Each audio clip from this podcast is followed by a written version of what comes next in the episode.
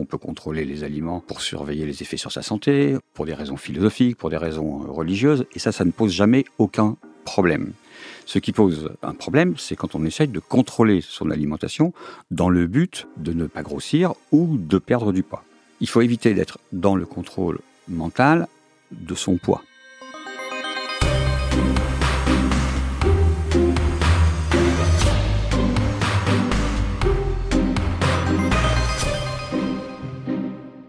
Grignoter sans avoir faim, se jeter sur une plaquette de chocolat pour y trouver du réconfort, il existe un lien entre les émotions et l'alimentation. Dans ses campagnes de prévention du surpoids, AXA Prévention souhaite expliquer les notions de faim émotionnelle, de compulsion et de craquage.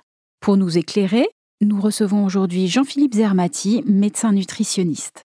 Nous allons évoquer ce que l'on appelle l'alimentation émotionnelle, un sujet encore méconnu, et combattre ainsi les idées reçues. Bonjour, docteur Zermati. Bonjour, Clotilde. Pour commencer, dites-nous, existe-t-il, comme on l'entend souvent, plusieurs types de faim?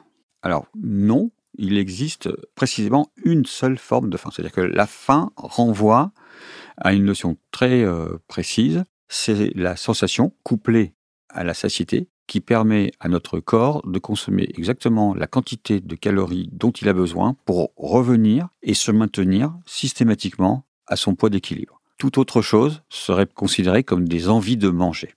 Très bien. Et existe-t-il une alimentation émotionnelle, docteur? Alors oui, naturellement, il existe une, alimentation émotionnelle parce que c'est une des fonctions mhm. naturelles, physiologiques de la nourriture, qui nous permet d'assurer ce qu'on appelle la régulation alimentaire des émotions. Très simplement, qu'est-ce que c'est que la régulation euh, alimentaire des émotions? C'est la propriété qu'ont certains aliments à modifier nos émotions, soit dans leur durée, en les prolongeant par exemple, soit dans leur intensité, par exemple en minorant des émotions euh, désagréables ou en majorant des émotions agréables. Et donc finalement, toute prise alimentaire qui pourrait modifier une émotion dans un sens ou dans un mhm. autre est une expression de cette alimentation émotionnelle. Ce que vous nous dites donc, docteur, c'est que ce n'est pas une anomalie de manger une sucrerie sous le coup de la colère ou de la tristesse. Alors non, absolument pas une anomalie, au contraire, c'est parfaitement euh, normal, puisque les aliments qui ont la propriété d'agir mhm. sur nos émotions sont systématiquement des aliments riches, donc qui sont soit des aliments gras et sucrés, soit des aliments gras et salés. Donc par exemple les sucreries, mais aussi euh, le pâté, le saucisson, les chips, mhm. l'ensemble des gâteaux, mhm. selon, selon les goûts de chacun, mais toujours des aliments riches. Rien à voir avec ce que l'on appelle des compulsions donc alors ça a quelque chose à voir, mais ça n'est pas la même chose du tout. D'accord. Pour bien comprendre la différence entre ce qu'on appelle une envie de manger émotionnelle, qui est parfaitement physiologique, et une compulsion, qui elle est le versant pathologique de l'alimentation euh, émotionnelle, il faut revenir à cette notion de régulation des émotions. Une envie de manger émotionnelle a un effet régulateur sur les émotions. C'est-à-dire que si vous êtes euh, fatigué, contrarié, vous consommez un aliment réconfortant mmh. et vous constatez un rétablissement de l'humeur. Donc il y a une régulation de l'humeur. Elle est revenue à son niveau d'équilibre en quelque sorte. Dans la compulsion, si vous êtes euh, fatigué, stressé et que vous consommez cet aliment euh, réconfortant, selon la relation que vous avez avec cette, euh, cet aliment consommé, là vous allez constater davantage un fléchissement, une dégradation supplémentaire de l'humeur. Donc la prise alimentaire n'a pas été régulatrice. Donc ça, c'est la compulsion et c'est le versant pathologique. Donc si je vous suis bien, il faut éviter d'être dans le contrôle mental. Alors il faut éviter d'être dans le contrôle mental de son poids. Mhm. Il y a toujours certaines formes de contrôle dans le comportement alimentaire. On peut contrôler les aliments pour surveiller les effets sur sa santé, pour des raisons philosophiques, pour des raisons euh, religieuses. Et ça, ça ne pose jamais aucun problème. Ce qui pose un problème, c'est quand on essaye de contrôler son alimentation dans le but de ne pas grossir ou de perdre du poids. C'est à ce moment-là qu'on peut développer des compulsions qui peuvent prendre des formes extrêmement graves. Docteur, comment bascule-t-on d'une alimentation émotionnelle à une alimentation compulsive? Eh bien, c'est probablement la modification de la relation que vous entretenez avec euh, vos aliments. C'est-à-dire que on comprend bien que pour obtenir un effet réconfortant de ces aliments, il faut être capable de penser du bien des aliments qu'on est en train de consommer. Selon la fameuse phrase de, Lévi-Strauss, pour qu'un aliment soit bon à manger, il faut qu'il soit bon à penser. Donc, pour qu'un aliment vous réconforte, vous devez avoir avec cet aliment une relation euh, positive, presque une relation euh, d'amour.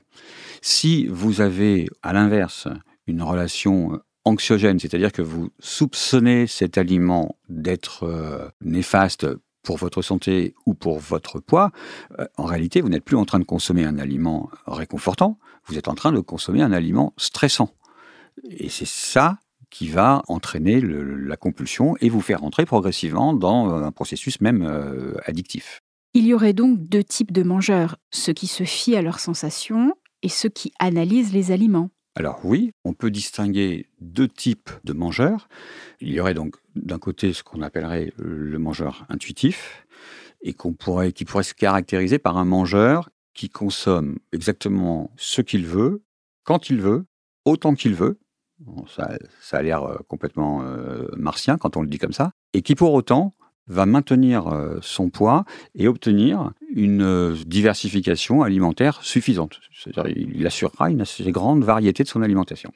Et à l'opposé, on aurait un mangeur qui, lui, serait euh, dans la rationalité, beaucoup plus, et qui s'en remettrait à des recommandations, à de l'information nutritionnelle, et chez lequel on va constater d'abord un poids souvent supérieur à celui du mangeur intuitif, et surtout aussi une plus grande anxiété alimentaire. Et cette anxiété alimentaire, c'est-à-dire que, en fait, euh, c'est un rapport anxieux, une relation anxieuse à son alimentation, va faire le lit des troubles du comportement alimentaire et des fameuses compulsions dont nous parlions. Mais comment peut-on se refamiliariser, se réconcilier avec nos ressentis alimentaires pour que la régulation puisse se refaire? C'est à la fois très simple et très compliqué. Pour laisser la régulation effectuer son, travail dans les meilleures conditions, il faut répondre à un certain nombre de conditions. Et le travail tourne toujours autour du dérèglement des envies de manger. Il faut comprendre que les envies de manger, quand tout fonctionne bien, sont l'expression tout simplement de nos besoins. En fait, nous avons envie de manger les aliments dont nous avons besoin. On a été programmé comme ça. La nature est bien faite. Et donc, quand les choses se dérèglent, les envies cessent d'exprimer nos besoins. Donc, pour rétablir cette coordination entre ce système des envies et ce système de besoins, on travaille sur trois facteurs.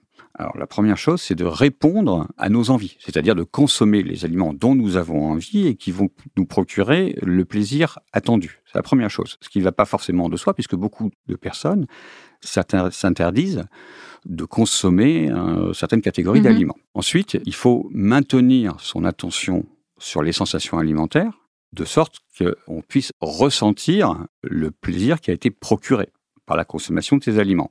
Si l'attention est ailleurs, euh, le plaisir n'existe pas. Une sensation n'existe que par la conscience que l'on en a.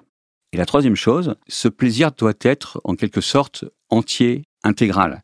Il ne doit pas être mélangé à euh, des sentiments d'insécurité, c'est-à-dire manger en se faisant des reproches ou en s'inquiétant des conséquences que ça pourrait entraîner. Mhm. Voilà.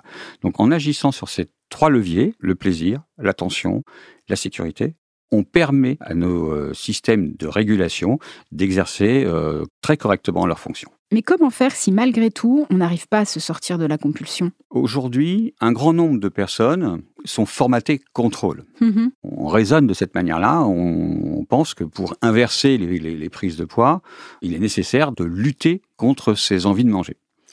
Ce qui ne fait que exciter ce système des euh, envies de manger. Alors, en donnant quelques indications très simples, telles que je viens de le faire, et en développant un peu plus, beaucoup de gens pourraient euh, rétablir euh, ces, systèmes, les remettre en bon ordre de marche. Mais parfois, on se heurte à des difficultés qui sont beaucoup plus importantes qu'on ne soupçonne pas forcément d'emblée. Et là, il ne faut pas hésiter à se faire aider par des, euh, des spécialistes. Mais vers quel spécialiste faut-il se tourner quand justement on ne peut pas s'en sortir seul? Alors, je, vous répondrai de deux façons. Je vous dirai mhm. quel spécialiste il faudrait éviter et quel spécialiste il faudrait recommander.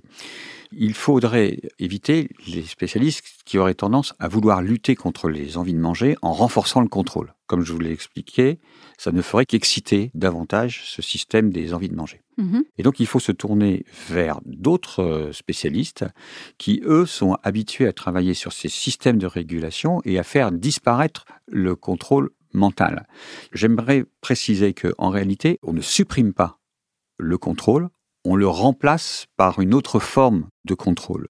Le comportement alimentaire doit nécessairement être contrôlé, mais pas mentalement. Il doit être contrôlé par ces systèmes de régulation. Et ça, ça demande euh, un savoir-faire que possèdent un certain nombre de praticiens formés qu'on peut retrouver par exemple euh, dans l'annuaire du, groupe de réflexion sur l'obésité et le surpoids, le GROS, donc www.gros.org. Et j'aimerais aussi euh, ajouter que malgré tout et surtout, dans la plupart des cas, avec euh, de bonnes informations, avec de bonnes lectures et quelques exercices qui sont très protocolisés, la majorité des gens peuvent travailler seuls eux-mêmes et obtenir déjà d'excellents résultats.